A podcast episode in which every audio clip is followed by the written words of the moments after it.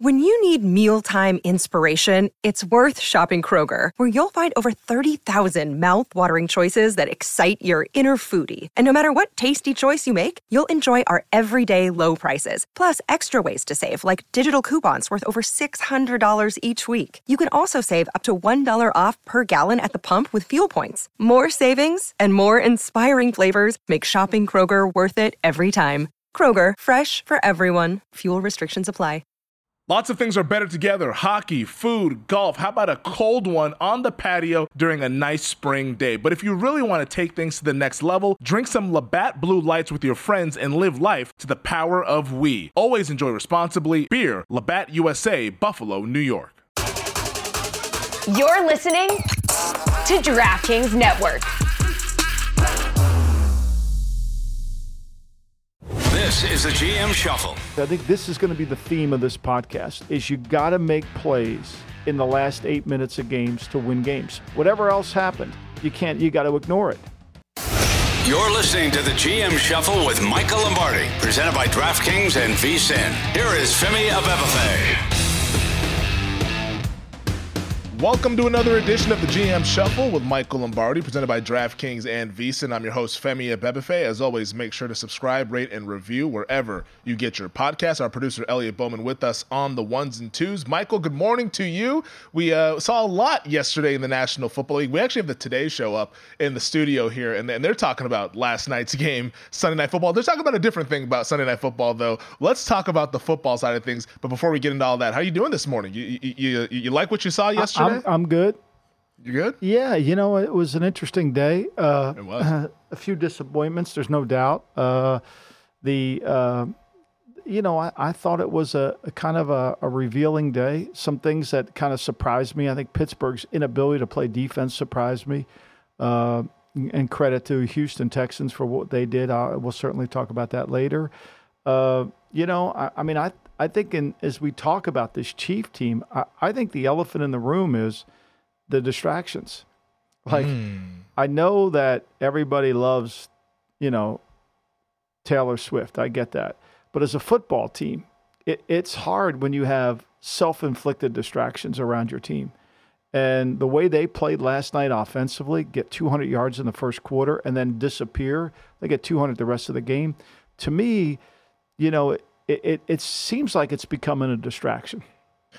Well, the Chiefs hung on to win the game last night, 23-20 against the New York Jets. Obviously, everybody at the end of the game who is invested and had the Chiefs as a spread bet were hoping Mahomes would run for the touchdown, but Mahomes did the smart thing to slide just shy of the goal line and run this thing on out there. Last 7.5 minutes, the Kansas City Chiefs were able to hold on to the football. We'll get into the call. We'll get into all the stuff out there. Robert Saleh was incensed with all the officiating, and as was I as well. I thought it was pretty poorly done there in that final drive, but you mentioned that the Chiefs' offense. I mean, we cannot come on. I mean, look, I don't disagree with them. You should have seen some of the calls throughout the games all week. Oh, yeah. I mean, it's bad. They called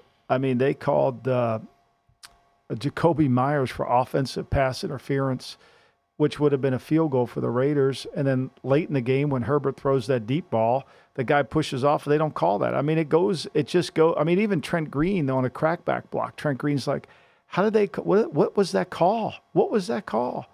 And yet, they just you can't really predict the calls. No. There's no I'm not making excuses for the Raiders in that game. You just can't predict the calls. Yeah. So you can say whatever you want. You can't predict the calls. It should have been offsetting penalties. I mean, I think the left tackle Smith was holding like crazy. Jermaine Johnson was out there wondering what the hell's going on. But anywho, though, the Kansas City Chiefs, you said you want to talk about this offense because they did struggle offensively. 6.1 yards per play, which on the surface doesn't sound bad, 401 yards there. But the turnovers and the uncharacteristic throws from Patrick Mahomes, the first interception, I had never seen him do anything like that in the NFL, where he just kind of soft tosses it to a Jets DB there. He had a number of interceptable passes that he was throwing. What's going on here with this Kansas City offense, or should we be crediting the New York Jets pass defense? I didn't think, to me, they were unforced errors. I think he just threw the ball up for grabs, right? I mean, I didn't see it as, oh, my God, he's getting pressure. He can't handle it. I think, when you look at the game sheet, once again, they couldn't stop the run. You know, we said this about handicapping the game. If you took the Jets, we said this on Sunday, you and I. If you take the Jets, you're guaranteeing yourself that Andy will get bored with the run game. And it'll have success, but he will get bored, okay? 35 carries, 204 yards in the game, 5.8 yards a carry. I mean, Pacheco's got 20 for 115. Now, 51 of that came from Mahomes. At some point, you know he's going to scramble. You got to control him in the pocket. But I think this was more self-inflicted wounds than it was anything. And the inability to get the ball outside to the receivers. I think that's the other issue. It's still showing up here.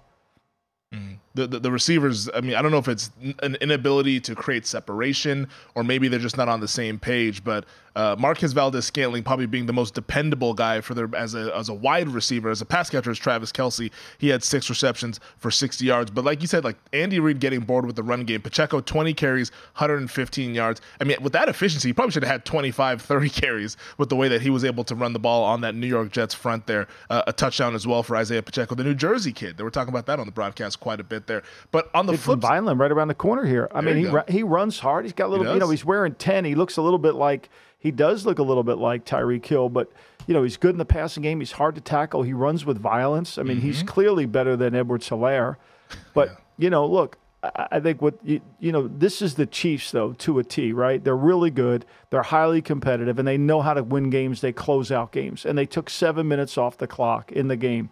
And when you break the game down, you know, after it's 20-20, I think that, you know, as good as Zach Wilson played, and that's the best we've seen him play other than the fourth quarter against Pittsburgh where he led him on that comeback win. Other than that, you know, when the game was on the line, I think he was 4 for 7. When it was 20-20, they ran 13 more plays, and he was 4 of 7 for 16 yards. So, you know, once they got, and he should have thrown an interception on that. I think the kid played well. They gave him a chance. You know, I was impressed he didn't back down. But to me, I think you got to be, you know, like at some point you got to make plays. I think this is going to be the theme of this podcast is you got to make plays in the last 8 minutes of games to win games. Sam Howell did that, right? Sam Howell did that. And as the level of comp rises, it's challenging. Mahomes did that. Trevor Lawrence. The fourth quarter, they have 2 huge drives.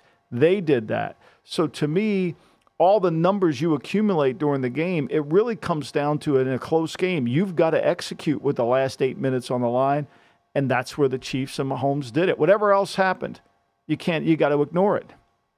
When it's winning time, you got to go ahead and make the plays necessary to win the game. But let's have the Zach Wilson conversation because going into the game, and we talked about how like the tension in the building was going to be from a negative tone because I think a lot of folks were wanting to see another quarterback. The Jets even signed Trevor Siemian earlier in the week, and it was mainly a lot of us counting down the snaps to where Zach Wilson gets benched. And to his credit, like you said, he stood up to the challenge. 245 yards, 2 touchdowns, the best game he's played this season by a mile. And it looked like a lot of those guys were rallying behind him. And he even took the blame afterwards with the drop snap there, which was the last time the Jets had the football, saying, hey, I lost us the game. It's my fault. Like, I cost us. And his teammates were trying to pick him up, which is what you like to see. But I found myself rooting for Zach Wilson last night because I was like, this guy is probably playing for his NFL career on national TV. And maybe this buys him a couple more games to where he can continue to grow and develop. But I thought it was a pretty good performance by and large. Obviously, the big mistake, him dropping the snap, you can't have that in the fourth quarter, but from an overall standpoint, I thought he looked pretty good against a really good defense. I thought he played played as well as he could, right? You know, and they only had 16 carries in the run game, you know, and the thing that kept this game close was, and give the Jets credit, they were 0-for-4, the Jets held them to 0-for-4 in the red zone, which typically you never do against this Kansas City defense, you know, but look, they in the second half, there was only 3 possessions, you know, and they had 3 punts and they ran out the game. And they had the score, and, you know, there was 5 possessions. So, you know, it's hard to do that. They run 13. After it's 20-20, they run 13 plays. They get 3 first downs and don't score. He's 4 for 7 for 16 yards. So when the game got tight, they just couldn't make a play. I thought the most impressive thing, if you're a Jet fan, was how good the offensive line played. Yeah. I thought they played well. I mean, he was sacked twice. I thought he had time to throw the ball, you know, and he made some really good throws. He was accurate. I mean, we've seen this once before. I think with Zach Wilson is he shows you he can Does he have competitive stamina to continue to do it? I think that's the question. Yeah, the consistency. We'll see if he can carry this sort of performance on, because after the game, Robert Saleh said, if we get Zach Wilson playing like that, we're going to win a lot of football games. And it's hard to argue. Like, if he gives them that competent level of quarterback play with the pieces and the talent on that roster, why can't they be a wild card team? Like, the season's not all the way done. I mean, they're 1-3, and I get that they're in a little bit of a hole here, but I don't think it's right the season off here if Zach Wilson's going to play like how he played. I think the elephant in the room, Femi, the elephant in the room is defensively. Like, no one talks about it. They gave up 200 yards in the first quarter.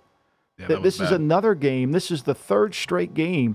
I mean, Dallas ran for 134. New England ran for 150. This team runs for 200. Like, at some point, when are they going to stop the run? At some point, when are they going to control the quarterback? Like, I agree with him.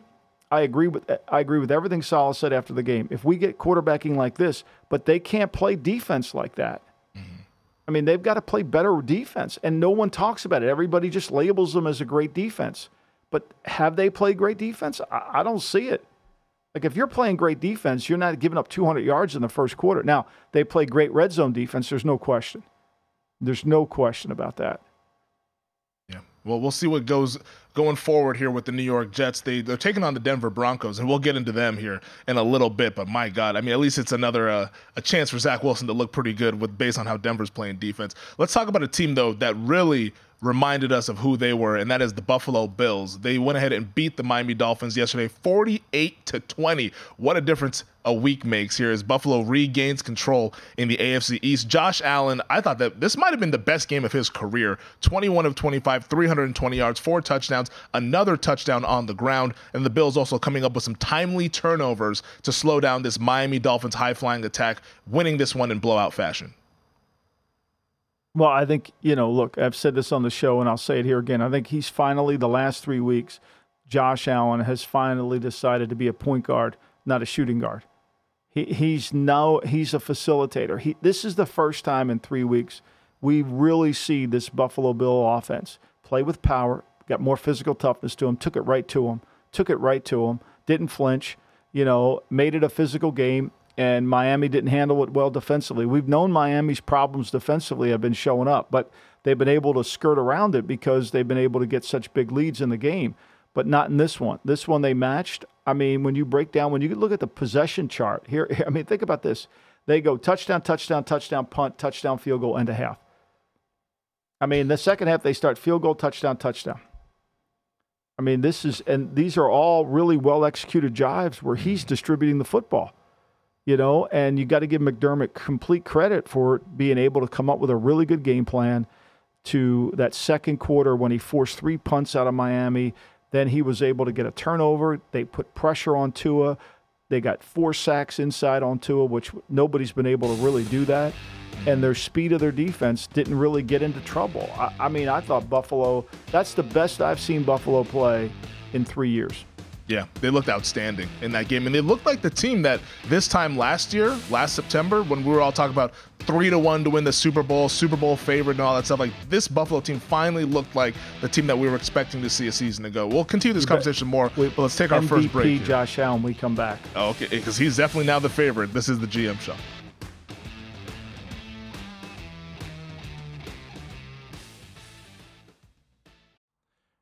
All right, anytime you're on the golf course, you always hear the phrase, hit it long and hit it straight. Well, as somebody who's a novice to the game of golf, a new person, I wanted to make sure I had the best equipment possible. So, as a novice golfer, I went and hit up our friends over at PXG because they have an all-new driver called the Black Ops. I mean, my man Chris over in Henderson has hooked me up with a phenomenal driver that's built to my game, my new game that doesn't really do much of anything on the course, but it has what I need in terms of the club head speed and the kind of grip that I need to go out there and be the best to my ability. I mean, this is music to ears to any golfer, whether you're a novice like myself or if you've been playing the game for decades. The PXG Black Ops driver is a breakthrough in driver technology. It's a complete and total victory in golf club engineering, unlike anything you've ever seen before. Black Ops drivers are adjustable to deliver a combined MOI of 10,000 plus for unreal forgiveness. That's just ridiculously high. So what you got to do,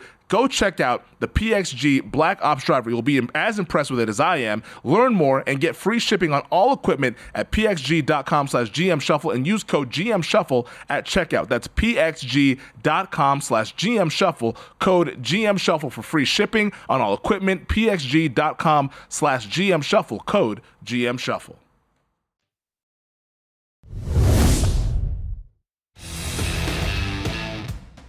You were saying it, Michael, as we were heading to break there, and over at the DraftKings Sportsbook, we have a changeup in the MVP market in the odds. Yeah. Coming into last week, Tua was the favorite. Now the favorite is Josh Allen at plus 380. Tua is still 5-1, Mahomes plus 550. But Josh Allen reclaiming the favorite status in the most valuable player of the year market here with Buffalo's really impressive win yesterday.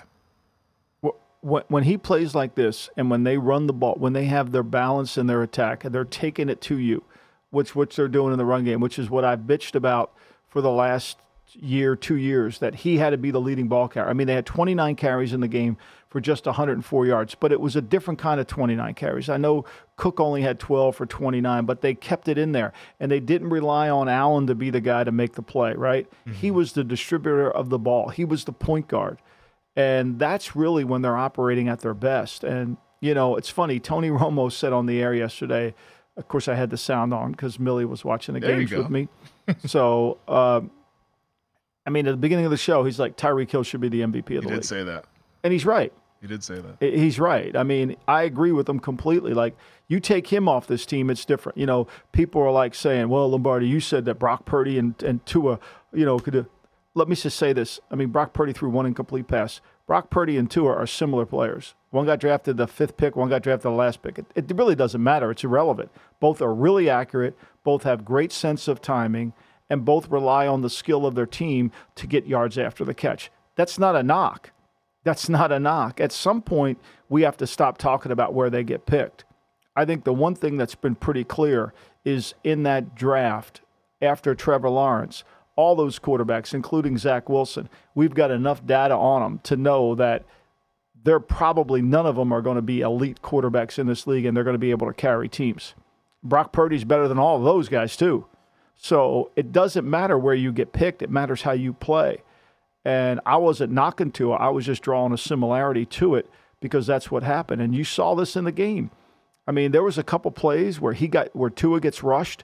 He's got to make some things. It just doesn't happen. Great skill around them, though. Romo's right. But Buffalo, to me, is a different team this year. They're completely different. Mm. Now, I know they lost Tre'Davious White. I don't think he was playing well. What shocked me was they held up at corner, Femi. They held up in the secondary. I think McDermott did an incredible job. I mean, they forced 10 third downs out of Miami. Miami only converted 3. What have I said on this pod all the time? That if you can get Miami into a third down game, you're going to win it. Yeah. You can win it. I didn't think they could. I thought they would still be able to play Canadian football. But, look, they didn't. I mean, they gave up 7.5 a carry to Miami, and it didn't matter. Yeah. Devon Achane, the rookie, he had 101 yards on 8 carries and 2 touchdowns. And like you said, didn't matter at all because the Bills were just offensively, the efficiency that they operated with, but defensively as well, what they were able to do with their front four. I mean, how about Leonard Floyd? You know, like this is a guy that he's been playing great all year. Like, it's ridiculous what he's doing. He's been really good. He's been really good all year. I've said that. He's been really good. And the speed of their defense, that Terrell Bernard kid they got from Baylor in the third round 2 years ago, he's been outstanding. And Milano, look, they're built. They're a nickel front. They're a nickel team all the way.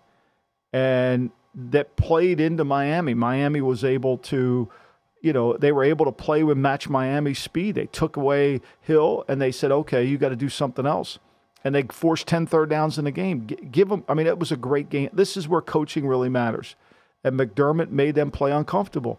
Probably Miami needed to get humbled, right? Miami gets scored 71 week, and then they give up all these points this week. So they'll get humbled. Look, it's going to take a certain kind of team to beat Miami. Yeah. I don't think you go too down on Miami or lower them. I think their issues are defensively. I'm disappointed in their inability to play better defense. I mean, here's the reality of Miami. When you break them down, the guy that jumps off the screen that plays better rushing off the edge is Van Ginkel.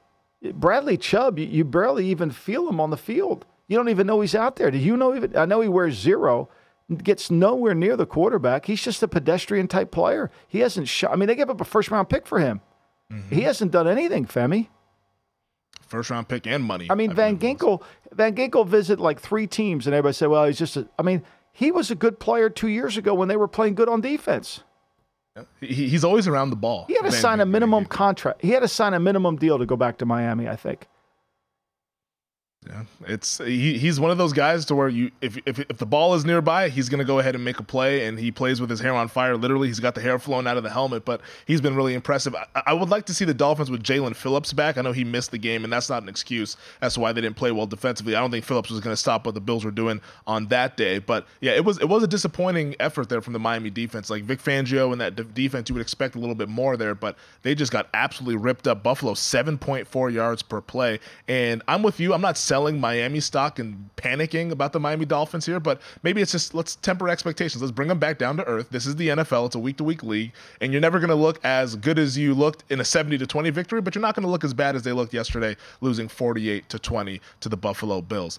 Let's get over, though, to the City of Brotherly Love, where they want you, Michael. They've been clamoring and asking you, are the Eagles going to win the Super Bowl? Are they going to march right on to the Super Bowl? Well, they're 4-0. They're off to a pretty good start record-wise, 4-0 here to start the season, but they were pushed all the way to overtime by the Washington Commanders, 34-31. I have thoughts on this game, Michael. I was watching this one very closely, but I want to get your thoughts first, though. What did you see, Commanders-Eagles? Well, look, I think, you know, this is three games in a row where the Commanders have given up over 30 points. I think the fallacy that I believe going into the season was they were good on defense, and they haven't played good on defense. They have a hard time stopping the run, you know, and they can't get off. The Eagles average 6.2 yards per play. And in the second half, they took the game over. Basically, even though they only had the ball for 3 minutes and change in the fourth quarter, they still scored 10 points. So as good as I thought they could be better on defense, and I haven't seen it out of them. I really haven't. I think that, to me, that's the if you said to me, Washington, well, I think they're going to be pretty good defensively. They're going to have to carry their offense. And it's been kind of the other way around. Mm-hmm. I mean, the offense won the game in Denver for them. You know, the offense kind of messed them up a little bit against Arizona.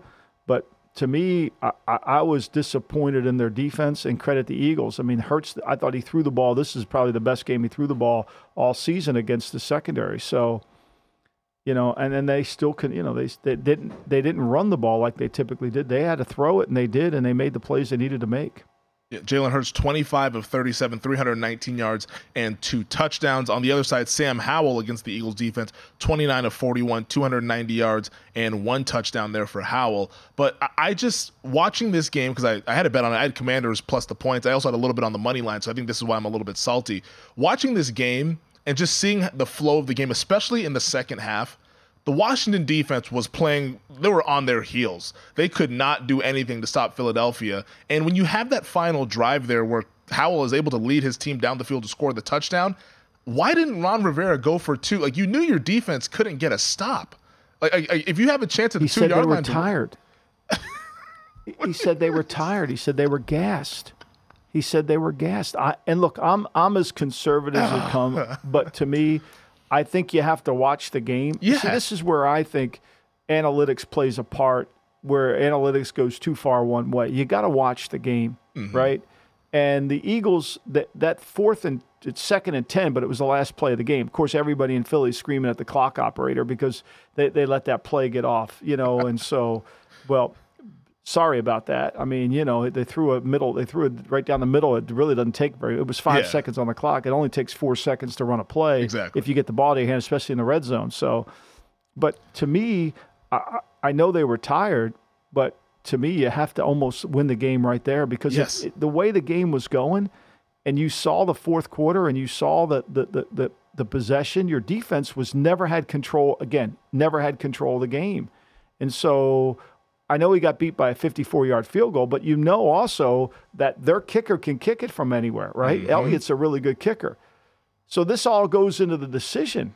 And I just think, you know, if you're going to be called Riverboat Ron, you know, you can't – look, it took 10 plays for them to go 34 yards. I give them that, right? I give them that. But they still lost the game. I think it comes down to one play. Look, they were so gassed that when they got the ball in overtime, they got the ball overtime first. They went 3 plays, 5 yards, they're out. They lose the game there. Yeah. I always go back to the mentality of, hey, before the game, if you're a team that is seen as the underdog and you have one chance from the 2-yard line to win the game, would you rather take that or to go play 10 more minutes when you know that your defense is just sucking wind and your defense can't get any sort of stop whatsoever? I mean, did they even force a punt in the second half? I think maybe one punt or something like that. Like, yeah, I think they forced – hold on, I got it right here, Femi. They forced one. They forced one in the fourth quarter. So Philly had a 10-play drive in the fourth quarter. They got a field goal out of that. They went 46 yards. Then the drive that killed them, they went 6 plays and 57 yards, scored a touchdown. Mm-hmm. They had 3 first downs on that drive. They had 8 first downs in the fourth quarter. So if you're watching that, and again, what do I say all the time? The fourth quarter is a standalone game. Mm-hmm. So you're watching this. It's standalone, okay? At that point, you've got to say, okay, we got to win the game here. I know we're tired, but we got to win the game here. Got to win it. I mean, frankly, even if you took a 5-yard penalty and delay the game, I think it's sometimes put the ball at the 2 or the 3 on the goal. I think if you're back at the, you have more room to operate. Mm-hmm. I think you have more room to operate. I think you want the ball in that kind of, you know, outside area. You have more room to operate. I think you try to win the game there. I'm with you on that one. Yeah. Because look, your defense is horrible. They're 27th in points allowed. They're 27th in rushing going into the game. And you just saw the second half. Here's the second half. Here's what you witnessed when you came out on halftime. 9 plays, field goal. 4 plays, touchdown. 10 plays, field goal. 4 plays, punt. 6 plays, touchdown. That's the second half. If you're watching that, how do you say, what did we do? Like, it's not a hard decision. We haven't stopped them. Yeah. And, again, control and who's in the lead. Yeah. And to steal your line when we say, hey, this is not us second guessing, I first guessed this. Like, I tweeted it out watching the game. I said, if the Commanders, once they got to 30 seconds, I said, if the Commanders score a touchdown, they need to go for 2. Like, just watch it. Like, I'm watching the game thousands of miles away, and I would know that, hey, like, this defense is not going to get a stop in overtime. You got to try to win the game right there. We can't call him Riverboat Ron anymore. He doesn't get that nickname. You know, you can't make that decision and be called Riverboat Ron. No, it's just, it doesn't work. As the Commanders let one slip away in my eyes, Eagles, they advance to 4-0. I want to have more of an Eagles conversation. We got to talk about the Eagles because we got to talk about the Eagles. Okay, you want to talk about the Eagles today? They're not anywhere near where they were last year. And that's what I want to talk about with the Philadelphia Eagles. All right, we'll talk about it a little bit today. We'll obviously get to the other games. We're a little bit behind schedule. We'll get to Raiders, Chargers. Our guy Staley, once again, giving us great content with what he does in the fourth quarter. And we'll get to the other games from around the NFL yesterday here. This is the GM Shuffle on the DraftKings Network.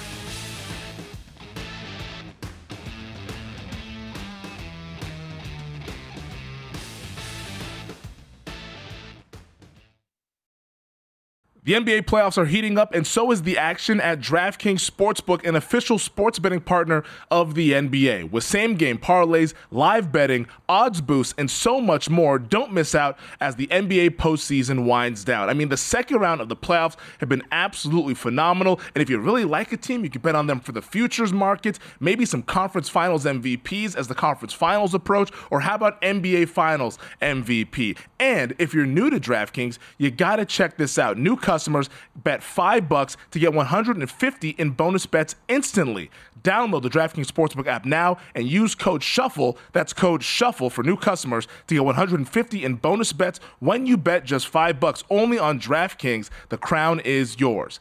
Gambling problem? Call 1-800-GAMBLER or in West Virginia, visit www.1800gambler.net. In New York, call 877-8-HOPE-NY or text HOPE-NY 467-369. In Connecticut, help is available. For problem gambling, call 888-789-7777 or visit ccpg.org. Please play responsibly on behalf of Boot Hill Casino and Resort in Kansas. 21 plus age varies by jurisdiction. Void in Ontario. Bonus bets expire 168 hours after issuance. See dkng.com/bball for eligibility and deposit restrictions, terms, and responsible gaming resources.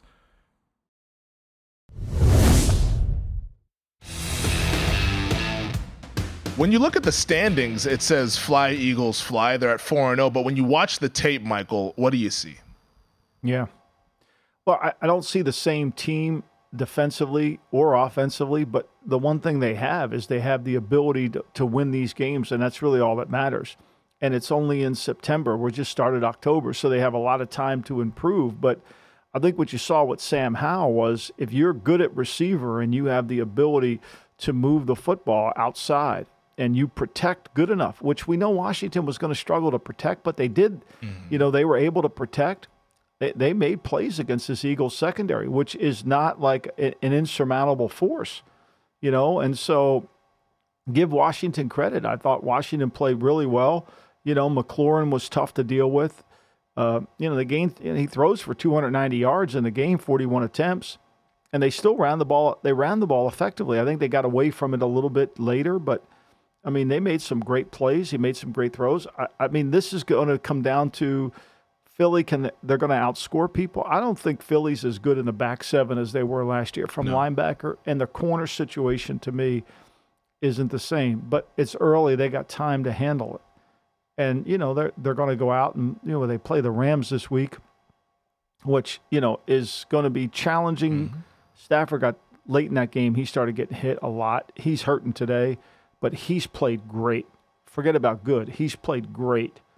And you know, and they've been able to move the ball by game plan on people. Yeah, the Eagles' back seven, I think, is the big question mark with this team. And I think that this Avonte Maddox injury that happened, like this seems like it's going to be a pretty big deal here for the Eagles because it's put their whole secondary in flux. I know they're trying to put Bradbury on the inside at times. Then you have the Josh Jobe kid out there, and like he was getting picked on by Howell and those guys. Like it's not allowing that pass rush to even get time to rush the passer. To be quite honest, like how we talk about how the front end and the back end sort of work together. It's like you can get the ball out quick, and if you're getting it quick to open receivers, you're gonna be able to move the ball down the field like the Commanders did yesterday. Yeah, and then they didn't play good in the red area. The Commanders were 4 for 5 in the red zone. I mean, you know, and usually usually the Eagles situationally have been better than that, you know. So, again, I mean, when you look at it, you know, Dallas, Philly, I think they're two even teams. Mm-hmm. San Francisco looks a cut above those two teams in the NFC. Yep. You know, is there anybody else? I mean, I think Detroit's a tough team. The way Detroit played on Thursday night with that defensive front, how physical they are, they'll match up to people. With that front, they can match up. You know, the Eagles can't bully Washington around. They won on the outside. And the Eagles won't be able to bully Detroit around. And Detroit will be able to make some plays against them. So I think it'll be a competitive thing. Do I think there's somebody else? I don't, you know. I mean, obviously, Seattle's a good team. I don't think Seattle's great. But the Rams, once they start getting some of these injuries, they moved Noteboom over to left tackle, which really helped them. I should have anticipated that because he was a left tackle before. But, you know, the Rams now, and talking about that Indy game, it was a great game plan game. McVay has been at his best. I think McVay and Stafford proved that great coaching and great quarterbacking, when it comes together, regardless of what the rest of the team looks like, is damn good. Yeah. And that was like the whole hiccup with this Rams team from a handicapping standpoint heading into this season was like, all right, their win total is like around 7, 7.5. But should we just – back and go ahead and blindly have the faith of McVay, Stafford, that combination, and go over that? But I didn't bet anything with the Rams just because I was so uncertain with Stafford's health and who knew how long this was going to keep going. But so far through 4 games, they look like a pretty good team. And I know they had the Monday night was a disaster against Cincinnati, but the O-line was in such flux to where they couldn't function. Tackle. Yeah, they couldn't function in that one. They lost Jackson and they couldn't move. What they did this week is they moved Noteboom over in practice. Mm-hmm. They put him at left tackle. They benched the kid. They didn't even dress the kid that played left tackle the week before, and then they worked around it. So they had a week to work around it. And then he just, I mean, McVay took Gus Bradley to the woodshed, just kicked his ass. You know, he runs for 264 yards, 36 carries. Stafford's just pinpoint accurate, making throws. It wasn't until the Colts started to come after Stafford and blitz him a little bit that he got him, and they started hitting him. And Richardson, to me, I wrote in my notes after watching this game this morning, he's Cam Newton with more upside in the passing game. Mm. He's really, really good. And his accuracy, we know, is not great, but he makes some great throws, and you can start seeing him throwing these seam routes. He's big. He's physical. They don't have a lot of skill on their offensive team. Mm-hmm. They really don't. And so there's not a lot of windows to throw, but this kid's really – I mean, I was really impressed with him yesterday. Really was impressed with him because he made a lot of great throws at clutch time. And, you know, he gets them back in the game and makes a two-point play. See, this is again, the theme of the week of the Monday pod. You got to, when you're a great player, you make those plays. When you're not a great player, you don't. It's not that complicated. Like, and you can't make excuses. Like, there's no skill around Richardson. There's really not. Mm-hmm. I mean, there really isn't. And yet he's able to make plays because he's the point guard. He can do it. But I think, you know, when I saw him at Florida, I thought he was great. I was really worried about his accuracy. I still am. Mm-hmm. But he's got a lot of upside to him. Oh, yeah. He jumps off the upside. And when our producer Elliot said during the break, he said, when it looks good with Anthony Richardson because, like, the tools are there. And he's also got a coach that's building this offense around him, which I'm really, really excited about for the Indianapolis Colts. I know they lost on Sunday, but going forward, when you look down the line, a lot to be excited with this pairing of Shane Steichen and Anthony Richardson. Not a whole lot to be excited about if you are the Cincinnati Bengals. The defending AFC North champions got taken to the woodshed in Nashville yesterday, 27-3. The Titans beat them up, and I don't even think it was that close, 27-3. Once again, Cincinnati, 4.1 yards per play on offense, 211 total yards of offense. Burrow, 20 of 30, 165 yards, lost the fumble. Is it panic time in Cincinnati? Well, I think where Cincinnati is where Buffalo's been, right? When Buffalo was with this 11 personnel, not really changing, relying on the quarterback to be everything. And so now, you know, when the quarterback's hurt, he can't move. You know, he's not a good point guard, and he can't play shooting guard back there. He could bail him out. I mean, that's what Allen hit all their deficiencies, because he could bail him out when he was playing shooting guard at quarterback. Now he's playing point guard at quarterback. He's great. This is what's happening here is Burrow can't play shooting guard. He can't move. And because of the simplicity of their offense, they're in three receivers. They tried to change some things up, but they really don't have it. Now, T. Higgins breaks his ribs. He's going to be gone. This offensive line is a disaster for Cincinnati, a complete disaster. And so Burrow's getting hit. He can't move. They have no real run game. I mean, they had 18 carries. They can't block a good front. I mean, I don't see it. I think they're the fourth best team in the North. I really do. Mm. I don't care until Burrow. I wouldn't play Burrow until he gets healthy. They go out to Arizona.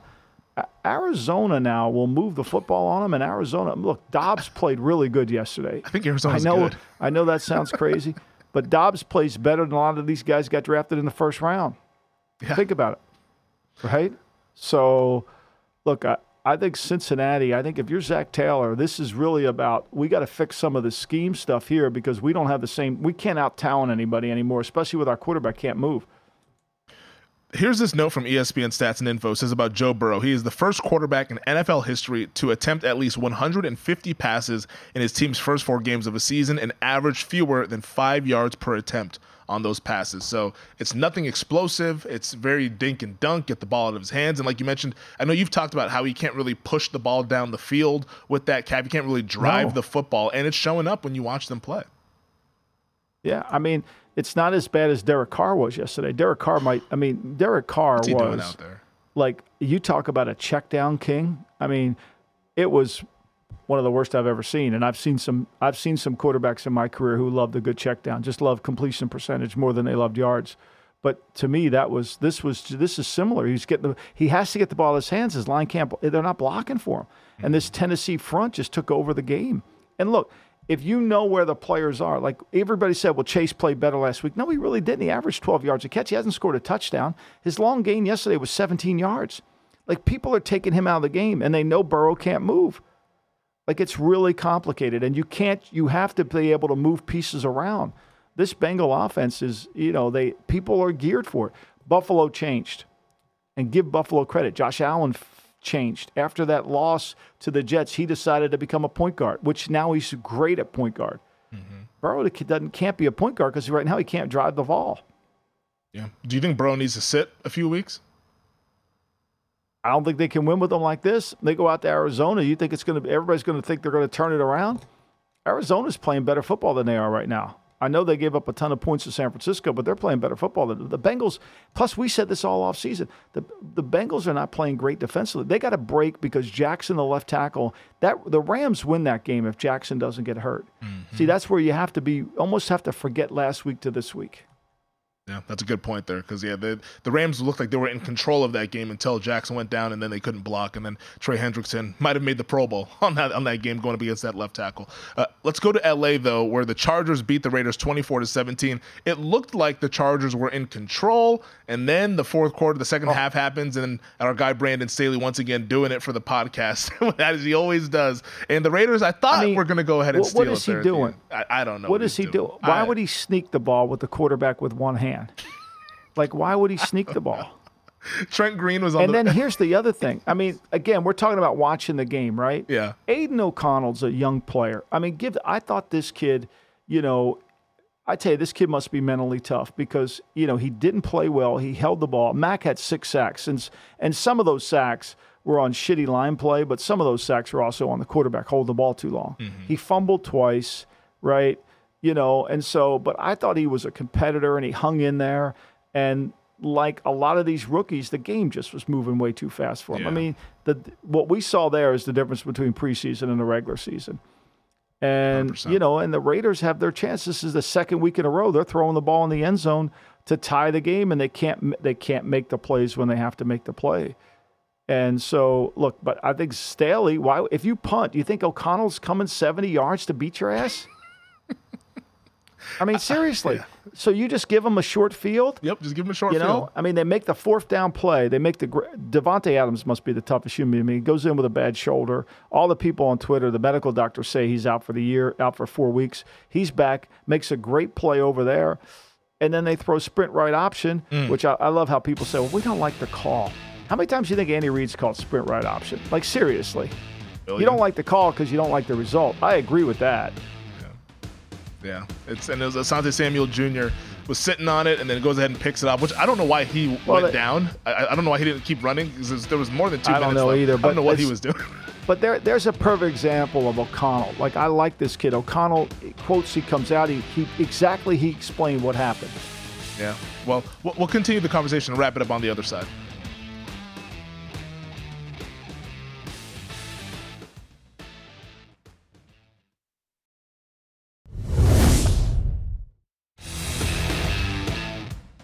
So obviously everybody didn't like the call sprint right out there, the interception O'Connell threw to Asante Samuel, but there was a real chance that they could have went ahead and tied that game up. But on the flip side of things, just the game mismanagement, or I guess like the lack of football IQ on the Los Angeles Chargers. I don't know what's going on with that team and how they practice situational football, or maybe if they don't practice situational football. But we saw that even after getting the interception. Well, they get away with it, Femi, because they have the analytics behind them. I mean, that's all they do is the numbers say we should do it. So nobody even questions it, even though it's the dumbest thing you've ever seen. The numbers say we shouldn't do it. The numbers say we should do it. Yeah. I mean, like, does that really matter what the numbers say? What does that mean? Like, watch the game. Aiden O'Connell isn't driving the ball down the field. Like, he's not driving the ball down the field to beat you. Come on now. Yeah, it's like, why put yourself in that position? Like you said, why put yourself in that situation? Yeah. It's like the win probability charts and all that stuff. That can say one thing, but what your eyes tell you was that O'Connell and the Raiders couldn't protect. Watch the game. Yeah. It was silly, but they got the win, 2-2. Now they head off to the bye. Hopefully they can get healthy. Justin Herbert banged up his hand. Sounds like he's good to go. We'll see if they can get Joey Bosa back, Derwin James back, Austin Eckler back. A talented roster. That's why they're 2-2. But we'll see what they do outside of the bye. Let's go over to Pittsburgh, where I feel like I've been bamboozled by the Steelers team. They got their tails kicked yesterday in Houston, 30-6. The Texans go ahead and win that game, and it was not even that close. Houston doubled them up in yardage. I don't think it was either. They doubled them up. 451 for the Texans, 225 for the Steelers. I mean, the Texans kicked their ass. Stroud was great. They never, to me, as bad as Kenny Pickett was, and their offense is bad. I mean, if you take the 270-yard plays out of the Pittsburgh offense, the one against the Raiders and the one in the two games that they won, this offense is putrid. I mean, whatever you want to say about it, and Houston just kicked their ass. This was not a close game. 16-0 at the half. And it was never going to get better. Now Pickett's hurt. They got to go to Trubisky. They got Baltimore coming in. This is when Tomlin's usually at his best, but how can he be at his best? I mean, Baltimore just goes into Cleveland yesterday. I know they played against a rookie quarterback, but Lamar was sensational. I mean, Lamar just took the game over. Mm-hmm. Yeah. I mean, he's a sleeper for MVP too. So this Steeler, I mean, this quarterbacking, again, it goes down to as the level of comp increases and you play against teams that are that are good. And I'm not saying Houston's good. I'm saying Houston, we said all year, I thought Houston's a 50-minute team. They didn't. They probably played 50 minutes. That's all they needed because Pittsburgh wasn't playing. So to me, you got to make plays when the competition rises at critical points of the game, and that ain't Pittsburgh. And maybe I'm going to sound crazy here, but through 4 weeks, I think the Houston Texans might be the best team in the AFC South. Through 4 weeks, they're doing a lot of this with a lot of guys. If Stroud keeps playing like this, Stroud is playing lights out. He's doing it. Nico Collins, I mean, he's doing it with everybody. He says, well, you have to have.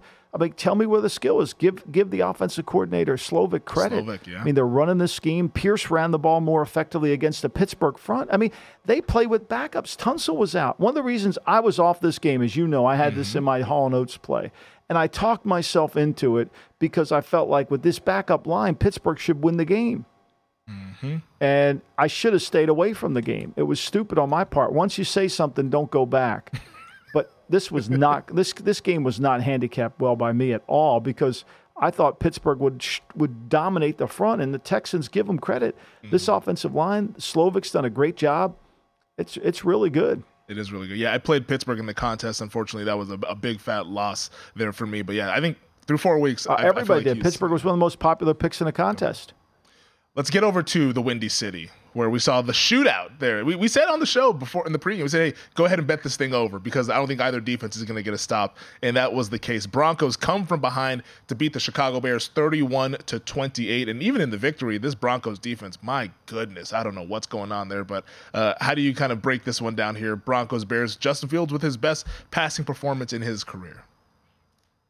And lost. It's 28-7 with 4 minutes to go in the fourth quarter. 4 minutes to go in the third quarter. And they come back and make it 28-14. And, and then he fumbles for a touchdown. Can't happen. And next thing you know, it's 28-28. That fumble, that's his 32nd fumble in 33 games. Again, he turns the ball over. I think the kid threw the ball as well. I mean, to the receivers. He should have been better, had more open. And then the final drive, they got a chance to kick the field goal on 4th and 1, and they've been running the ball. They call Herbert in there, doesn't get the first down, and then they give up a big play to Mims. Next thing you know, they lose that game and still have a chance to come back. Minute 40 to go in the game, Femi. Mm-hmm. Minute 40 to go in the game, come back down. What happens? Throws an interception. I mean, this is same thing I say about what Mac Jones did and, as a correlation. Like you've got – Mac Jones is now 0-12 as a dog. Okay, Mac Jones is 6-9 over the last 15 games. Like at some point you got to, and when you look at it, you can say, well, it's not all Mac Jones's fault. The Patriots and Belichick without Brady. Okay, I want to listen to all that. Buffalo, they're behind 17-7. The Cardinals, they're behind 13-7. The Raiders, they're behind 17-3. The Bengals, they're behind 22-0. The Dolphins, they're behind 14-7 without Tua. The Eagles, they're behind 16-0. Miami, they're behind 17-3. And Dallas, they're behind 18-3. In every one of those games, he turns the ball over to get them behind, and then he can't make the plays to get them back. First drive of the game, he's got Gesicki wide open. He's got to just put the ball to him. Doesn't do it. What I tweeted out is what bothers me the most is the fact that I thought he was going to be very good decision-making. Mm-hmm. I thought he was going to have great timing. And I thought his accuracy was going to be. But so far, his accuracy and control of the football has not been good. And you can't deny this. I mean, Eagle game, pick six. Miami game, turnover. Dallas, 2 turnovers. I mean, the fumble, next thing you know, it's 18-3. And the Patriots can't play from behind. They're not good enough to play. They got to play from in front. Yeah. And that's what we talked about yesterday morning on Lombardi Line. Said, hey, if whoever gets control of this game, this could be like a runaway situation. It ended up being a runaway situation for the Cowboys. The interception, the pick six to Deron Bland, that was one where it's like, dude, why are you throwing across the field? Like, what are you doing? Like, that's just. But he does that quite a bit. Like, that's the thing that you thought when you watched him at Alabama, he would be a good decision maker, and so far. He hasn't been. Like, people say, well, he was. I'm going to say this. Like, they were actually better on offense last year than they are this year. Mm. Yeah, that's tough. Nobody wants to hear that, but that's the truth. They could run the ball last year. They could. They could run the ball better last year. They're having a hard time running the football this year.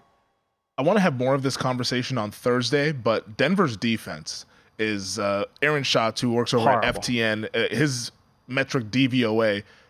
The Denver Broncos in 2023 have the worst defensive DVOA of any team since he started tracking the stat, and this dates all the way back to 1981.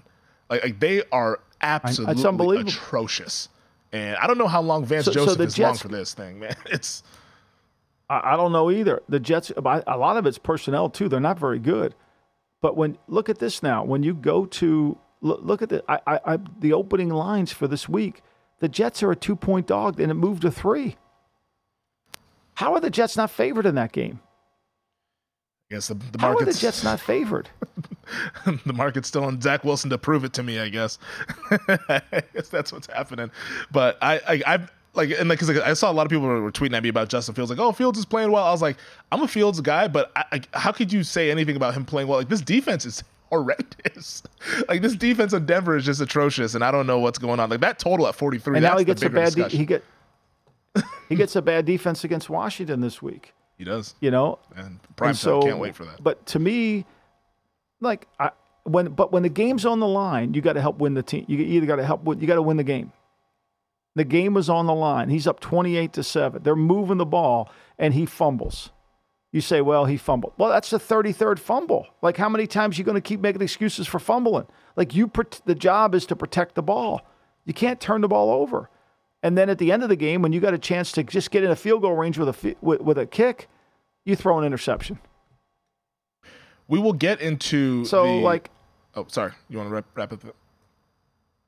Well, I mean, it just, to me, it's like, I get it. It's like Zach Wilson played way better than he has. Justin Field played way better. But when the game was on the line, neither the player could deliver. That's the key to being a good play. You got to deliver. Mac Jones, you got to deliver. You're down 3-0.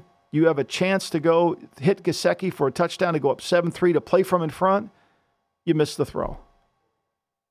Can't happen.